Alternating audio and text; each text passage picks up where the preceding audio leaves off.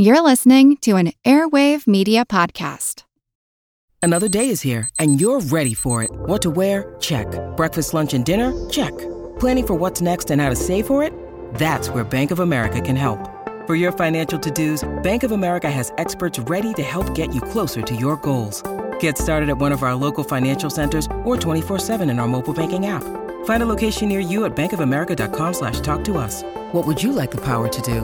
Mobile banking requires downloading the app and is only available for select devices. Message and data rates may apply. Bank of America and a member FDIC. At Evernorth Health Services, we believe costs shouldn't get in the way of life-changing care. And we're doing everything in our power to make it possible. Behavioral health solutions that also keep your projections at their best? It's possible. Pharmacy benefits that benefit your bottom line? It's possible. Complex specialty care that cares about your ROI? It's possible. Because we're already doing it. All while saving businesses billions. That's Wonder made possible. Learn more at evernorth.com/wonder. Hey, it's Seth. And Molly. And do we have news for you? Big Picture Science is now on Patreon. Patreon makes it easy for you to donate any amount to the radio show. So join us now, please, at patreon.com slash bigpicturescience. And this is news for you because after choosing a monthly giving level, you can sit back, open a cold one, and reap the rewards. Because not only do you keep the radio show going, which is reward in itself, but each giving level comes with an extra perk. For example, you might get bonus content, the opportunity to participate in polls that will help guide future episodes, hearing your name read aloud during the credits, or even meet Seth virtually, that is. Well, I'm not sure you would want that, but here's the thing Patreon makes supporting content you like, such as this radio show slash podcast, easy. For $5 a month, for example, you'll get exclusive content. And it's easy to sign up at patreon.com slash bigpicturescience. I know because I just did it. And I can tell you the hardest bit of it was proving that you're not a robot. I'm glad to hear that, Molly. Honestly, we appreciate your support. Because we couldn't do the show without you. Just mosey on over to patreon.com slash bigpicturescience. Thank you. Thank you.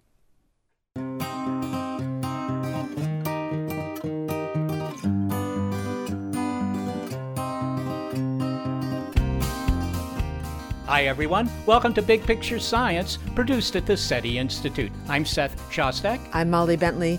As we continue our now routine of mask wearing and social distancing, we've become aware over these months that we are both solitary individuals, especially if continuing to stay at home alone, and members of and dependent on a community, whether it's our family, church, state, or nation. We're not the only animal that juggles these roles. Birds, whales, bears, chimpanzees, and many other social animals understand who they are relative to who they are with. They have a sense of group identity. This is one of the things that until recently was often talked about as being uniquely human. Most of the people who talk about things being uniquely human have not watched a lot of other non human things living their lives. Ecologist Carl Safina has spent a lot of time watching non human critters do their thing. He's a MacArthur Fellow and an ecology professor at Stony Brook University, and he's written extensively about our relationship with the natural world. His focus is conservation. As our movements within our familiar human world are circumscribed, we may find ourselves turning to the other living world. If you're like me, you're finding yourself looking out the window these days for long stretches of time. I read somewhere at least one person has named all the squirrels in their backyard, for example. Well, this is how I noticed just how busy the area is around our Mexican sage bushes. The hummingbirds love the little purple flowers, but they are also curiously engaged with each other. They dart back and forth across each other's flight paths and sometimes furiously circle each other, a miniature tornado lifting into the sky.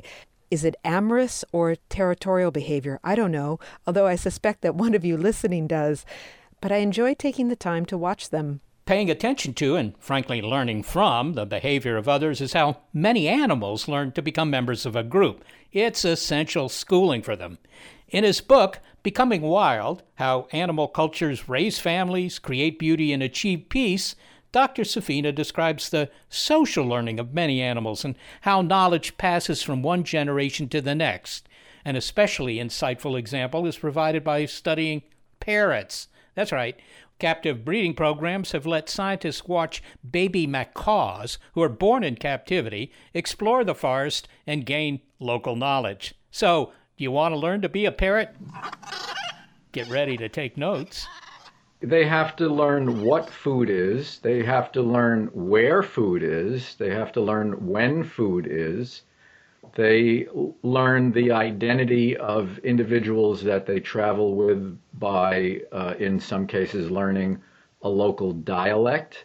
They have to learn what constitutes the right kind of place to make a nest. They have to learn often what constitutes the right kind of courtship behavior, courtship calls, courtship dances, things like that.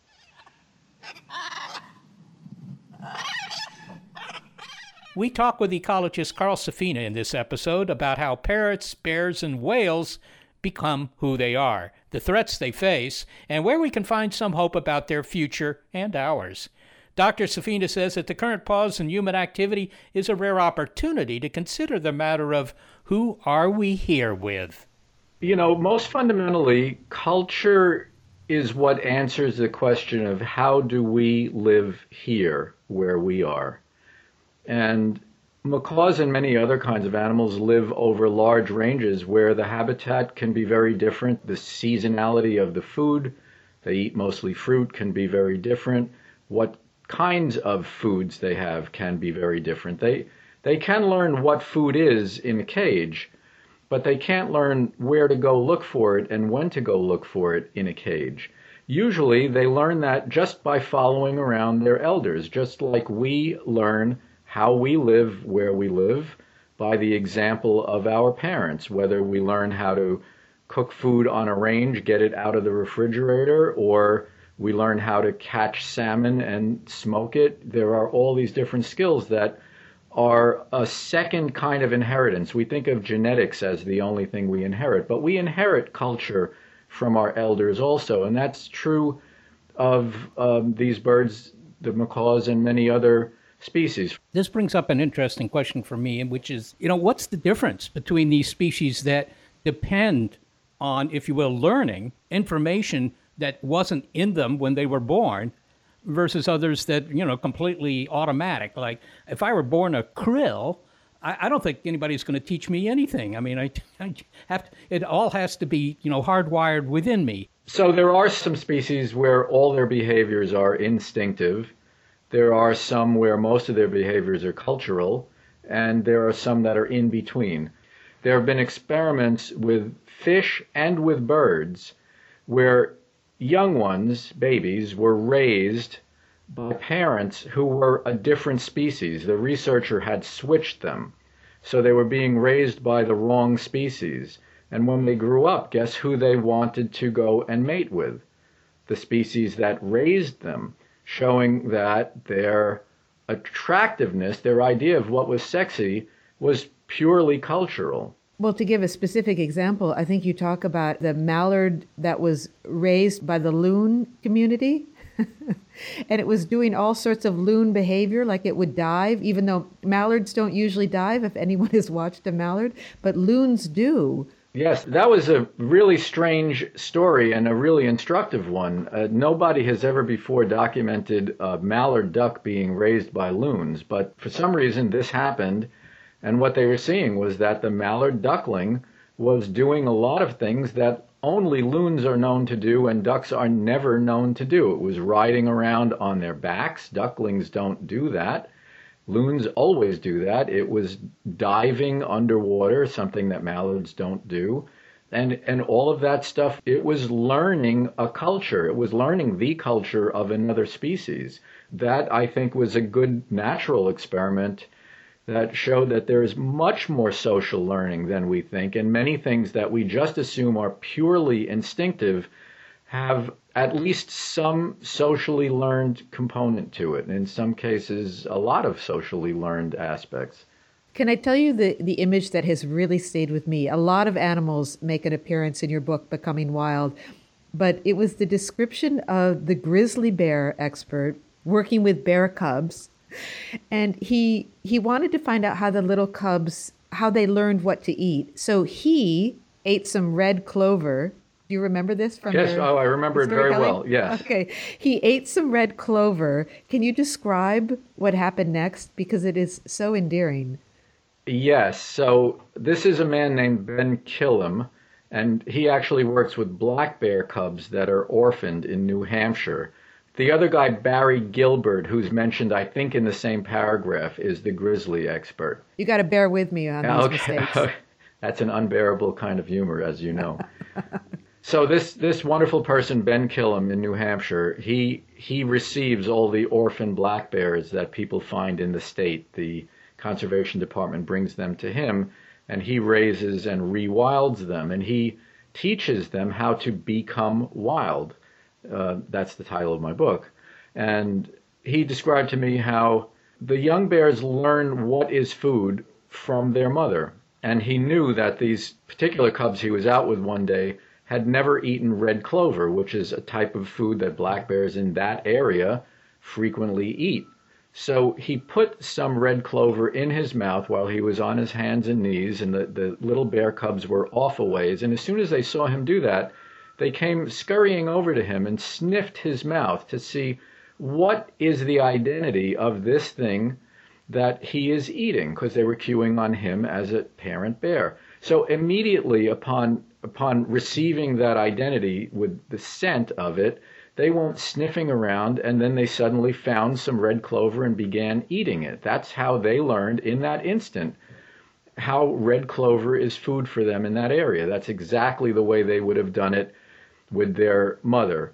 And uh, I, I, can tell you a story from just this morning that I thought was interesting. We, partly because we're stuck at home, we decided this was the perfect time to get some new baby chicks, baby chickens. And I've been noticing that whenever I bend down and do anything at all, they, they come running over to me and they see what I'm doing. And so I've started to try to introduce some new food to them by going down on my hands and knees and dribbling a little bit on the ground, whatever whatever it happens to be, certain kind of new seeds or or lettuce or something like that, and they instantly instantly start picking up what I've dropped. But older chickens do exactly the opposite. They're afraid of new things.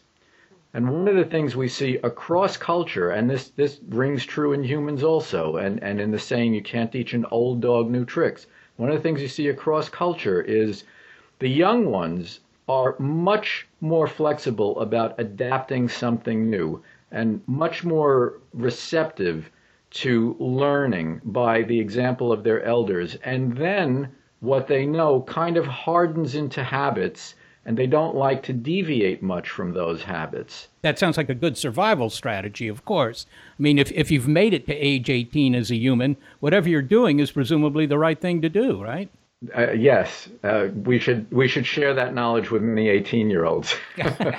you, you, you write, Carl, about how other animals deal with uncertainty. And of course, uncertainty is a word that has a certain resonance uh, today in the face of this virus. Can you give an example of how, you know, animals deal with uncertainty because, you know, on the one hand, you would expect that some flexibility in behavior would be good for them, but on the other hand, a lot of them don't exhibit that. Yeah, um, I think a lot of animals that are quite capable of learning new things are very reticent to do that in the wild. The, the, the most extreme example I know is orca whales, or they used to be called killer whales in the wild, their communities learn to do certain things in certain ways, and mostly they're distinguished by what kinds of food they eat. So some eat only fish, some eat only mammals, some in the Antarctic eat only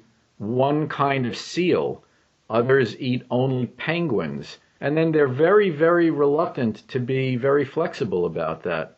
But one reason is, in some cases, that if you do what's working, you're less likely to make a mistake by trying something new. So if you're accustomed to catching salmon and then you try to catch a Steller sea lion that weighs 2,000 pounds, you might get very badly injured because you don't know how to do that. But if you're in a group where you've learned how to do that from birth, then that's what you do. That's how you make a living. One of the themes that comes out of your writing, and, and certainly your most recent book, is that it's important to, to set aside our assumptions about what we think animals are doing and try to see the world from their point of view to the degree that we can. And I'm wondering in what ways we have a, a blinkered perspective on the natural world and its complexities and the resourcefulness of the natural world. Uh, what is it that we, we're missing when we really look at it from the human point of view? Well, we're missing everything when we look at it from the human point of view because mostly we can't see it at all. I mean, the people who learn how animals live are the people who make a living watching them for thousands of hours, day after day, week after week, often for decades. Most of us have no interaction with or experience with any free living animal. The, the animals we know best are, are dogs and cats. But almost none of us get to sit and watch and watch and watch animals actually going about their lives out in the real world. When to forage, who to follow, where to go, what to avoid, when to move from one place to another different place, how to respond if conditions are bad or the, the weather turns deadly. Uh, one researcher, the, the well known elephant researcher Cynthia Moss, told me she just very matter of factly, she said, after about 20 years, I started to realize what they were keying on in the cues they were picking up from one another. Now, who gets 20 years to watch elephants living to suddenly have that insight that you finally get what's going on with them in, in the everydayness of what they simply learn as babies about how to be elephants? Can you tell us uh, about a time that you were surprised by the connection that you felt with another animal, even though you have dedicated your life to tuning yourself to that frequency of the non human world? Is there an example of where you were still had the capacity to be surprised by the connection that you felt? Well, you know, in a way, since I have dedicated my life to that, most of the surprises happened a long time ago and, and were such large insights that they led me in a way to not being surprised because I'm always learning new things.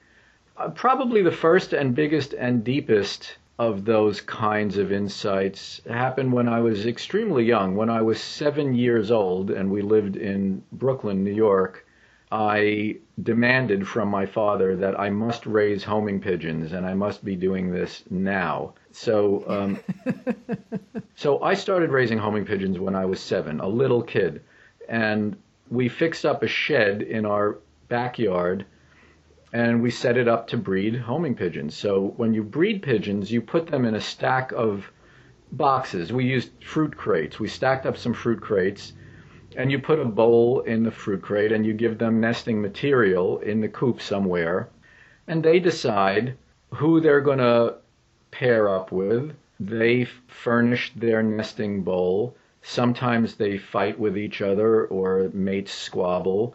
They leave the coop for long parts of the day. They come back, they feed their babies, they have supper, and they go to sleep. And right across the yard, we lived in a three story tenement building. That was our own stack of boxes where the people there had decided who they were going to pair up with, and sometimes they fought and squabbled, and the adults were gone for long periods of the day, and they came back and fed their babies and had supper and went to sleep.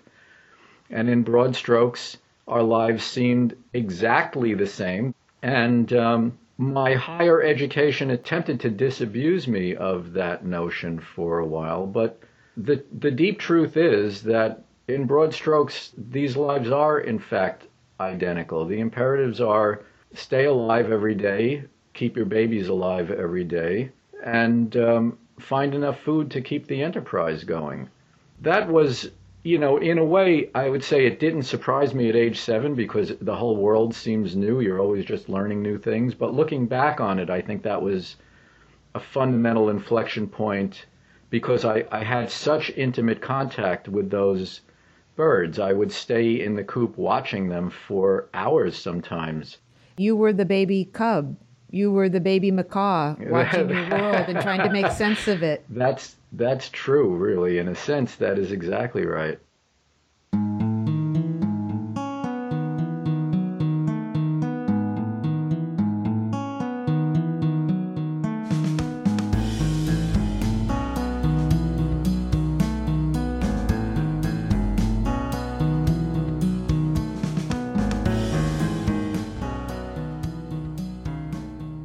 Molly, one of the things that was a bit surprising to me, the example he gave of the uh, baby chicks coming up and paying very much attention to what he was doing as long as they were still baby chicks. Once they became hens or roosters or whatever it was they were going to become, you know, they, they lost a little interest. They already knew how to behave.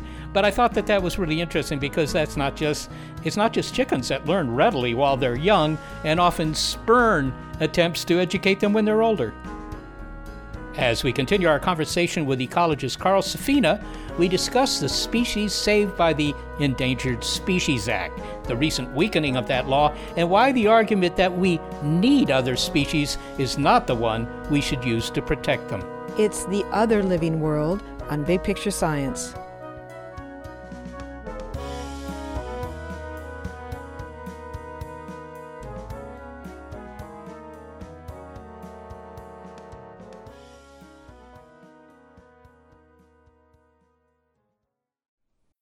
When you need mealtime inspiration, it's worth shopping Kroger, where you'll find over 30,000 mouthwatering choices that excite your inner foodie. And no matter what tasty choice you make, you'll enjoy our everyday low prices, plus extra ways to save, like digital coupons worth over $600 each week. You can also save up to $1 off per gallon at the pump with fuel points. More savings and more inspiring flavors make shopping Kroger worth it every time. Kroger, fresh for everyone. Fuel restrictions apply.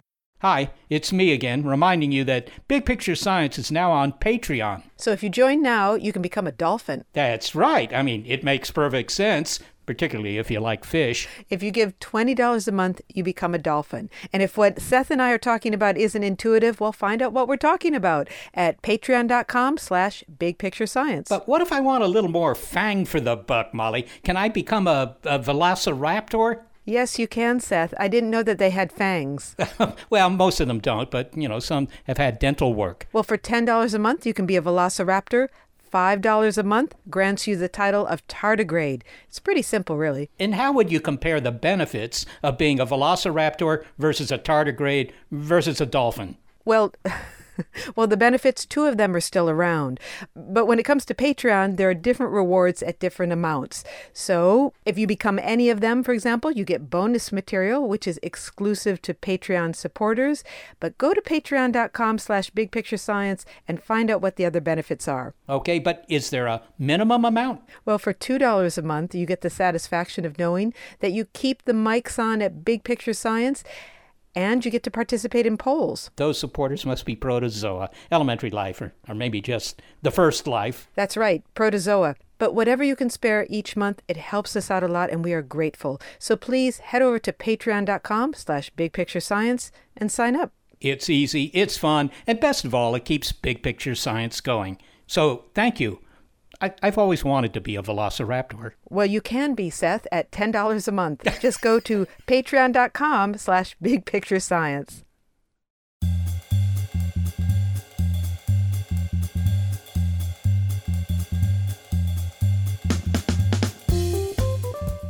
As we continue to practice social distancing, we may find ourselves contemplating our roles as members of our community, but also, since we can't be with our community the way we once did and will again, we may be finding some solace in nature. But does nature find solace in us? There was a time when animals, such as wild parrots, were not burdened with the disruption of human activity. For 50 million years, parrots flew where the mood took them. No parrot suffered the indignity of clipped wings, went insane with loneliness, plucked himself bare, or ached for affection and normal society. No one talked gibberish to parrots or taught them foul language. For fifty million years no parrot heard a chain saw, or fled a nesting tree being cut down, or saw its forest felled and burned and filled with scrawny cattle. Parrots were made for a world that made them and provided everything they needed. The world knew who parrots were. Parrots knew their world. The world of parrots was among the richest and the most beautiful realms of that original world. There are more than a 100 known parrot species that are threatened with extinction in the wild. Recently added to the list is the brilliantly colored scarlet macaw, which is native to Mexico, Central, and South America. Now, that's a species that's foreign to the United States, but the Act requires the species to be listed regardless of what country it happens to be living in, which ensures that any activities within the United States don't contribute to its further decline. It's just one of the many ways that the Endangered Species Act, created in 1973, offers powerful protection to threatened species and inevitably an entire network of relationships with other living things. Species is basically the group of individuals that can freely interbreed with one another. That's usually what's meant by species. The importance of species is that these diverse groups of individuals have figured out different ways to essentially inject life into every nook and cranny of the surface of this planet, and many of them below the surface, a certain distance. And they have thereby created what's called ecology, which is all of the interdependencies and the interrelationships. It's quite like a bush that starts with one stem near the ground and diversifies into many, many different branches. That's, that's really what life is. Species all rely on other species. That's why they're crucial. In 2019, the Trump administration weakened the protections of the Endangered Species Act, making it easier to remove a species from the list, and for the first time, taking economic assessments of critical habitats into consideration when deciding whether a species should be protected. Now, in this part of our discussion with ecologist Carl Safina, we talk about the threats facing the other living world. Carl, I've been thinking a lot about how oblivious the rest of the natural world is to this pandemic and the human anxiety around it. I look out at the trees and they don't know what's happening. The flowers are budding and the insects are buzzing around. And I think a lot of us are finding the permanence of nature's cycles reassuring. But I was also thinking that as a species wide event, it's rare that the human species around the world is tuned to the same threat. So I wondered have there been any crises shared by species in the non human animal or plant world that they have felt acutely, that they have transmitted signals about, that humans have been oblivious to? That's a very interesting question. I'll preface by saying it's been very interesting to me. I usually, when I see animals and things in nature, I often see the threats and the risks for them. And it has been an interesting pause in that feeling to realize that this thing that is very threatening and very disruptive to us is not at all felt by them. In fact, it's relieving them of some of the pressure at least temporarily. There are threats that other animals have all faced together, but I don't think they've seen it that way. What animals are geared to are not things that would threaten the entire planet or threaten all animals around the world.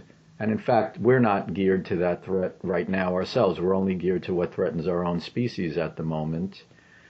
On the other hand, elephants seem to understand a very broad threat to them, which is that they just are getting murdered by people with guns for their ivory. And, not only as individuals seem to understand this, which is pretty common, many animals understand when a place is dangerous or people are dangerous versus where people are not dangerous. But elephants seem to know this as not only a group, they seem to get the messages across very long distances of quite a few miles, where in some way they detect the emotional state of other elephants that, that may be tens of miles away. Either they can hear them in ways that are subsonic to human ears, or they have some other modality of picking up these kinds of things. There was uh, recently news about the third mass bleaching uh, of Australia's Great Barrier Reef. I believe that this is interpreted as being a consequence of the warmer oceans due to climate change. Uh, but what are the consequences to the reef, but also to humanity for that matter? I mean, other than the fact that if you go to the Gold Coast, you know, the photos you're going to make underwater are just not going to be very visually interesting. Why should we be concerned about this? Well, the question of why we should not destroy the world is a question I don't ever fully understand. There, there's nothing in any religious or wisdom tradition or philosophy that says that it's okay to destroy the world. There's a lot that says that we have to keep the world and be stewards for all the generations that will follow us. For one thing, coral reefs are the greatest living pageant on Earth, probably, in terms of color and diversity, number of species, mystery, and not to mention the fact that millions of people directly make a living from them and get their food from them. So, those are all some pretty good reasons to not destroy coral reefs. You know, you were born, Carl, in New York, I believe, and you grew up on Long Island, so you are well equipped to describe the kind of diverse and thriving communities that are found around coral reefs and how it all kind of jockeys for resources and works off of each other. I mean, it, it's kind of like being down in um, Greenwich Village or something with a lot of different people, or the Lower East Side, a lot of people walking around. That's a very good analogy. If you take the corals as the given, because you can't have a coral reef if there are no corals, it would be like somebody made all of Manhattan. They made all the office buildings, all the theaters, all the music clubs, all the bars, all the restaurants, all the different kinds of museums. And that was all there, and there was not one single person. But that's what the corals do. They build that empty city, and then the rest of life figures out oh, here we could put on plays. Here we could play music. Here we could serve food. All these things are all set up and look perfect for doing that here. Millions of species have found that in a coral reef. I'd like to ask you about the Endangered Species Act, which has recently been weakened. But before we talk about what's changed, you write that no more important or effective mechanism exists to help vulnerable plants and animals than the Endangered Species Act. And I wonder if you could just give us an overview as to what the Endangered Species Act is designed to do and how it's helped pull animals back from the brink and and then how this law has recently been weakened. So first what its power is. The basic idea of the Endangered Species Act is that the United States of America decided for moral and ethical and practical reasons that it is the policy of our nation to not let species go extinct. Before that, there was no such thing, and many species went extinct from incredibly high population numbers to zero. One was the passenger pigeon that existed literally in the billions in the middle of the 1800s, and the last one died in a zoo in 1914. If there was an Endangered Species Act, nothing remotely like that would have happened. We'd still have plenty of passenger pigeons. Since the Endangered Species Act, animals that have been flagged as existing at perilously low levels have gotten a lot of intervention, and m- many of them, most of them that have been listed as endangered, have not gone extinct, and quite a few of them have recovered, and some of them are really spectacular ones, like the bald eagle, the national symbol, is quite abundant now. They were endangered because there were very, very few of them left by the 1960s and 70s. The California condor was extinct in the wild, but they now live in three different free living locations, and the 1,000th egg of that program hatched about a year ago. Uh, it's a great, a great mark. All of those things would have been gone without the Endangered Species Act. All right, so you have uh, cited some successes of the Endangered Species Act. Sounds like a good thing and yet uh, there seems to be some indication that it's endangered itself. Can you tell us if that's true and how it's true? Usually, the way that you save a species from going extinct is to just give it the room that it needs to exist.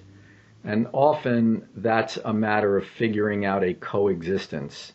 But those things that pose threats to species are often things that make money for people who um, seem to only care about their particular money making activity. Uh, but that is why the Trump administration weakened the act this summer to not leave room for these creatures that have essentially always existed, certainly before human beings existed, they were here. Uh, they simply have no use for them. And I, I don't particularly care whether they do or don't have any use for them, but they have no moral authority to say that a creature that's been on this planet for millions of years is something that because of them will cease to exist. I, I, find that to be deeply immoral. What's interesting, Carl, is that it doesn't seem to be a partisan issue. At least it didn't used to be. The Endangered Species Act was created by President Nixon. And he said that there was nothing more worthy of protecting than our country's rich animal life. So, so how have we lost that understanding in the meantime? Well, the the Republican Party used to be a, a just a different political party. It was not a strange ideological thing. How did we lose it? It, it was correctly perceived in the 1970s that the quality of the environment, the health of Americans, and the diverse living beauty of our country, America the Beautiful, were all the most valuable things that we had. And that perception has been lost which I think is a catastrophe. Well, maybe you could elaborate uh, a bit on a point that you have made in print, which is this argument that we need nature uh, is really the wrong way to go because, in some sense, we don't need nature, and we seem to be able to prove that by uh, extirpating uh, much of it, as you say, but that we should argue that they need us. Now, you know, from a moral perspective, that sounds pretty good, but is it you know, efficacious? Is it going to make a difference? Well, yeah. What I what I wrote and what I believe is that we don't need most endangered species for us to exist. I mean, think of the things that we need to barely exist. We need we need food and shelter. That's pretty much what we need. And everything that makes life worthwhile are things that we, we don't need. We, we don't need sports. We don't need fashion. We don't need beauty magazines. We don't need natural beauty to exist, but it's the things that we don't need that make life worth living, worth existing for. Many of these endangered species are not things that we need to exist. These various small birds or snails in rivers and uh, or the bald eagle for that matter. All these other things now need us. We have a moral imperative to keep them in the world. Most of the most of the things that we do, arguably all of the things that we do, we do because of some values that we have. If we value ourselves above other species, that that's just a value. It's the same as valuing all other species and saying that they belong in the world as well. There's it's there's not a higher value that says that only the short-term concern of humans who are here now is in some way more important than all the life that has been on the planet and all the life that will be on and whatever life will be left on the planet when we are gone and we will be gone very quickly because we don't live that long we we live usually less than 100 years that's no time at all so in a way it's a very bizarre conversation to have to wonder about the importance of life on the only living planet and, and whether there's a lot of it that, quote, we don't need.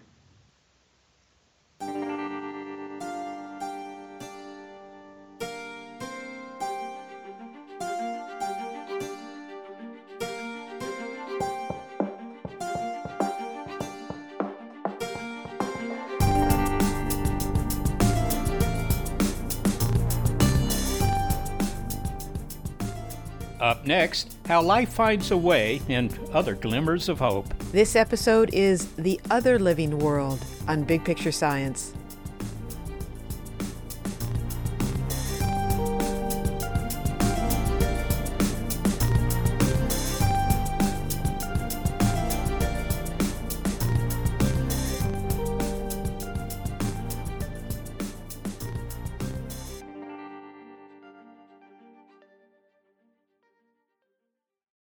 I'm Jane Perlez, longtime foreign correspondent and former Beijing bureau chief for the New York Times.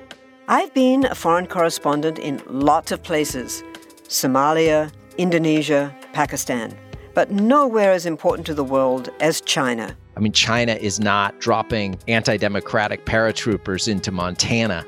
But of course, we did see things like the weather balloon slash spy balloon riveting the whole country for a week. This is Face Off, an eight part series in which we'll take you behind the scenes to key moments in the tumultuous US China relationship. We'll speak with a diplomat, a spy, a tech reporter, a US admiral, even Yo Yo Ma. Plus, my pal and noted China historian Rana Mitter joins the conversation. We'll look at what's driving the two nations apart and explore whether anything can help bring them back together. Face Off launches April 9th.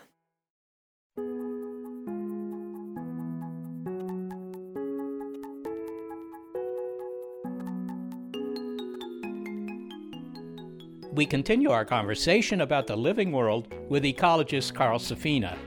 We've heard about the powerful learned relationships animals have with their group and how vulnerable some of those groups are.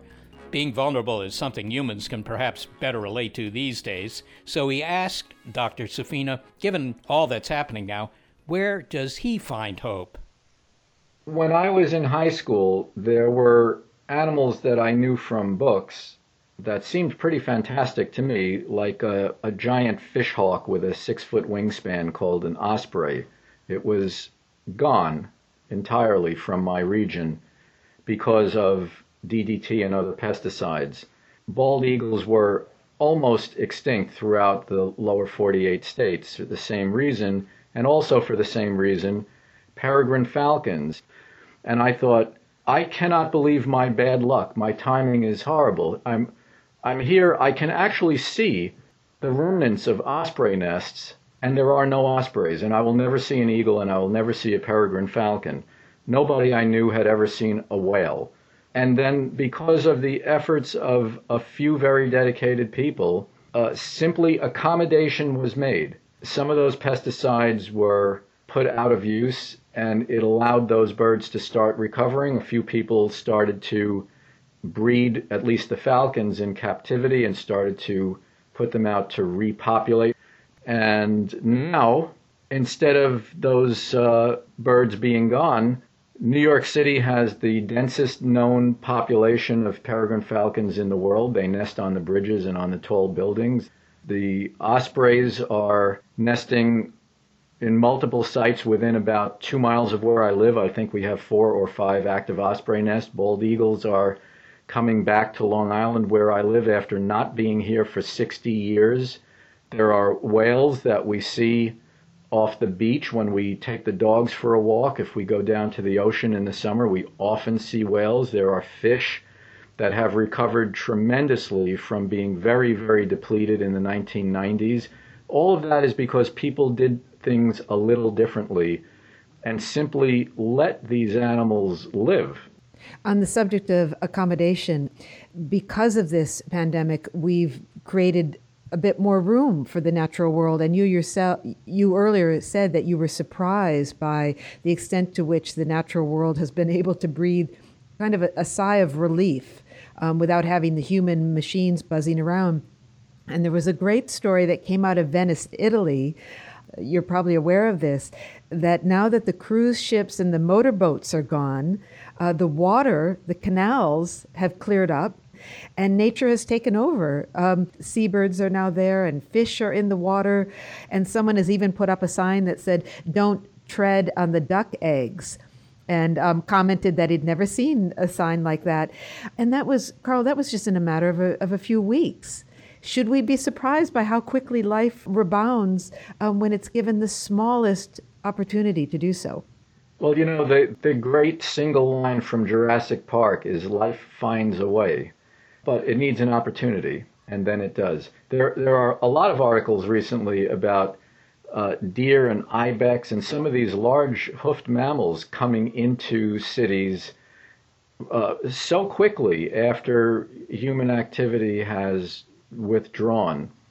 So life is out there. It, it is all around us. You know, all all of life on Earth is under a lot of pressure and threat from humans. That is true, but it's also true that there's a tremendous amount left, and it's worth making room for it and and saving it, if you will. I don't always like that word, but it's worth it because there is so much resilience and so much vitality. I mean, that's the definition of vitality, right? Is life. There's there's vitality in life and there's life in vitality and it's it's all just ready to live and all we need to do is make a little accommodation for coexistence and it knows what to do. You know carl it does seem a little bit pat to say this. Maybe it is pat but it appears that the younger generation has a greater interest in such environmental matters if you will. I mean the bbc clearly felt that it did because it's you know put together a very expensive series on the fauna of seven continents and it, seems to have an audience. That sounds like there's a generational shift in attitude, or am I uh, looking at the world through uh, glasses that are a little red tinged? Well, I would certainly hope that there's an audience for a planet that is full of life. Imagine the audience if we went to some nearby planet and found that it, it only looked dead from the outside, but when you got there, it was full of things growing out of the ground and zipping through the thin atmosphere or the thick atmosphere, whatever it was. That there were waterfalls, that there were things moving and scurrying all over the place. Everyone would be completely riveted. But I kind of wonder how would our attitudes be affected should we find another world with life? Well, first of all, this is the only planet we have, but Secondly, we do know enough about the rest of the galaxy that we've looked very hard for signs of life elsewhere, and the very least we can say is that it's really rare. I think few astrobiologists would dare to say that life is very rare. I mean, the opposite could be true after all. It, it's quite hard to look for life, and we haven't even adequately searched for it within the bounds of our own uh, solar system. Well, I think the evidence is that no evidence for the existence has been found, despite the fact that quite a few places have been checked out pretty well. There's, there's nowhere else in this solar system that has anything remotely, even if there are microbes on Mars, there's anything remotely like life on Earth. Well, well, that's true. That's true. You won't find something like Earth in our solar system but keep in mind that there are about another 50 billion other Earths in our galaxy and 2 trillion other galaxies. So, you know, we're probably not alone. But I don't want to go down that path. I do want to get down that path because because life is at least very rare. That doesn't happen everywhere. Carl, people are already thinking about what the world might be like when this pandemic is over. And it, it's also comforting to know that it will end. I think we all need to know that it will end. And I wonder if it gives us an uh, opportunity to reflect on the world that you imagine or work towards the world that you and other environmentalists and ecologists and scientists and, and humans imagine and stop what you have called our material expansion. Is there a possibility here for us to arrive um, at a new relationship with the living world? This is a fraught question because making predictions like this is um, it's not a science by by any means. I, I will say that yes, it's it's certain that this will end because other pandemics have ended. So that's pretty certain that it will go the way of other pandemics. It's as certain that there will be more pandemics, and we are doing what has created recent pandemics, and we need to stop doing those things. That often has exactly to do with a brutal relationship with other living things and these cruel and crowded conditions that we jumble them in in this in this viral test tube that keeps sparking these deadly pandemic or these deadly epidemics this one being a pandemic. I, I don't want to speak too broadly about what we're learning about how to live during this because I want to be sensitive to many people who have suddenly lost their entire income and are feeling tremendous dread and anxiety. Um, to those of us who are carrying on differently but not badly, I think we're learning that throttling down a little and being home more is okay.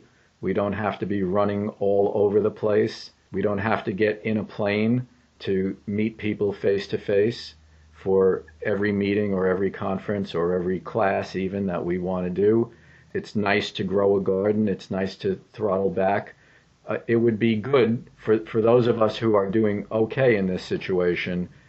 It would be good to take some of that with us and to come back to something like life as we knew it. Maybe it would. Maybe we could make it a bit gentler and a bit more um, more flexible and a little less um, overly intensive than the way that we have experienced life recently. Finally, Carl, if, if we can think of the rest of the natural world as sort of like the part of our family that we've grown distant from, and we are trying to make our way back to that family, are there things that we're unaware that we've lost that will come back to us if we restore that relationship? I, I think that because the sort of the tidal withdrawal from nature that we have made for ourselves has been relatively slow, certainly not as sudden as the COVID epidemic, for instance, but something that we've just grown accustomed to and grown up with. I think we don't realize how much we have lost what I think are the two most important things in in the experience of being alive, which is a sense of wonder and a life that is beautiful. I think that we've lost so much of that. And when many people attempt to, you know, let's say reconnect with nature, to say it in a very cliche way, they don't have an experience to reconnect with. It seems like something that's out there. You, you go to a place that's designated for nature.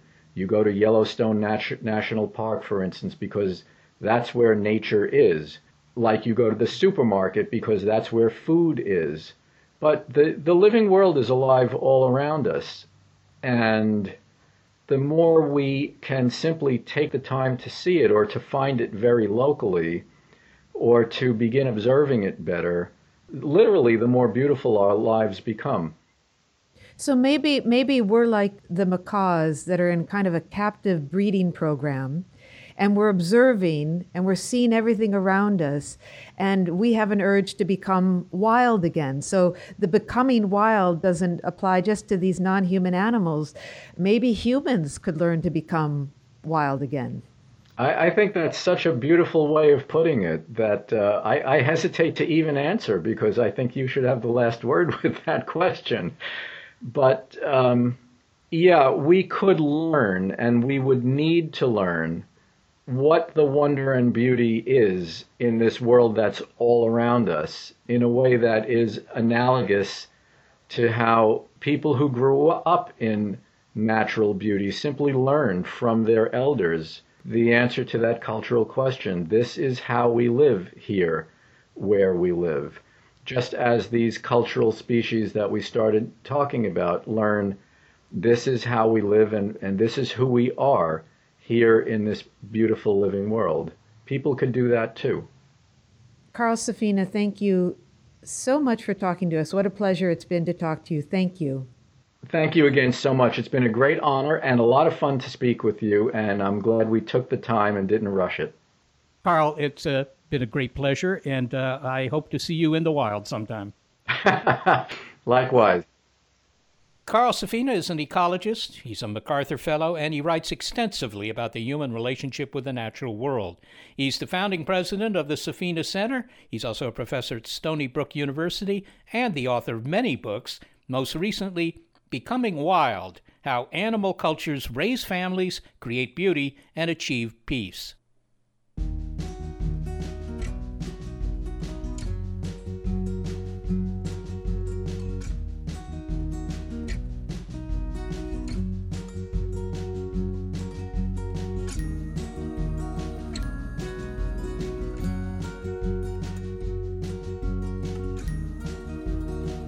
As a regular listener to this program, you're probably aware that there continues to be a lot of misinformation out there about the pandemic, including pseudoscience remedies and false statements about how the virus operates.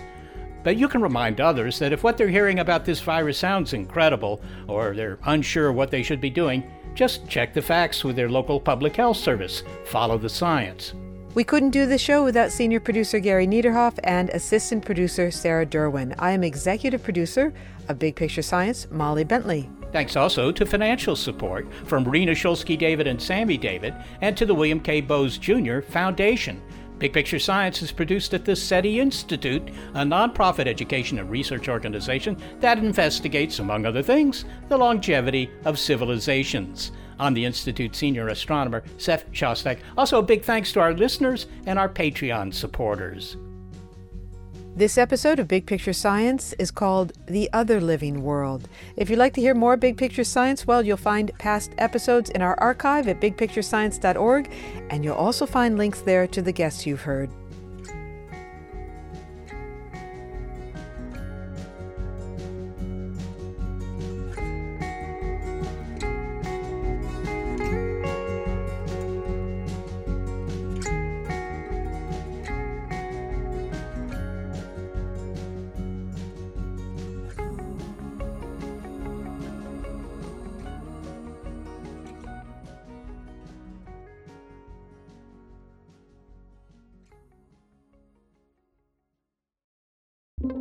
Get ready to geek out. The Wired Science Podcast explores all the latest and greatest in science everything from strange diseases and biological breakthroughs to interesting tech and mysteries in outer space.